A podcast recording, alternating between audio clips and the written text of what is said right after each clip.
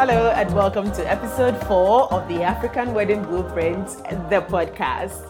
In this episode, I am sharing seven key questions to ask your wedding venue before you sign on that dotted line. So, if you are planning your wedding or know someone who's getting married soon, grab a cuppa and dive in.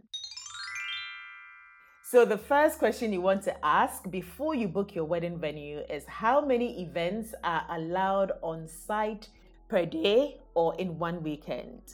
Ideally, you want your wedding to be the only event that is happening at the venue on that day. The reason for this is having other events happening can result in less setup time, limited venue access, crowded bathrooms, and generally confusion for your guests. If it is not a guarantee that yours will be the only event that is happening on that day, Find out how much it will cost to process a complete buyout and also inquire about how the staff will handle multiple events on that day if a complete buyout is not a possibility. The second question you want to ask is who is responsible for what damages? You want to confirm that the venue has liability insurance, guys. This is so important. A key question to ask or get an answer to is do you have to accept responsibility even for accidents on your wedding day that aren't entirely your fault? The third question you want to ask is Does security come with the venue?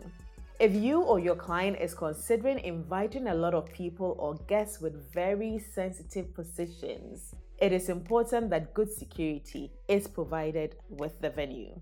The fourth question you want to ask is how much do you have to pay upfront? You want to ask how much of a deposit is required and when do you have to pay this? And when you're making that deposit, also confirm what happens if you do change your mind. Is that deposit refundable? Will part of it be refunded? Do you get a full refund? Is there a sliding scale? The fifth question you want to ask is Are you allowed to bring in your own vendors? Or do you have to use vendors from the venue's preferred or exclusive vendor list? If the venue doesn't require you to use their own vendors, a good question to also ask is if there are any that they highly recommend. You see, the thing is, a vendor who is familiar with a specific venue will already know the challenges of the space, which will make planning and production a lot easier for you. The next question you want to ask is What restrictions are there? Is your wedding stylist allowed to hang or attach anything to the walls? Is there a ladder on site? Are you allowed to redecorate and move things around, or do you have to leave things as they are?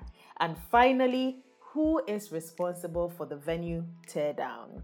Will the venue staff be involved or help you to set up and break down the decor? What you need to bear in mind is a venue like a hotel or a resort will usually have staff available to help arrange and set the tables, and usually they'll also help pack up any rented glassware and crockery at the end of the event. But just be sure to confirm exactly what the venue staff will be handling so that you can pass on that information to your wedding stylist or any other key vendors involved with the wedding. And since you've listened to the very end of this episode, I am also going to give you two bonus questions to ask. The first is Are there any alcohol restrictions? Are you allowed to bring in your own wine, beer, champagne? And finally, if you do decide to bring in your own alcohol, what is the corkage fee and how much is it? I hope that you found value in today's episode. If you did, remember to follow me on Instagram at The African Wedding Blueprint and also check out my website, theafricanweddingblueprint.com. I'll be back next week. Until then, stay safe and stay topped up. Bye bye.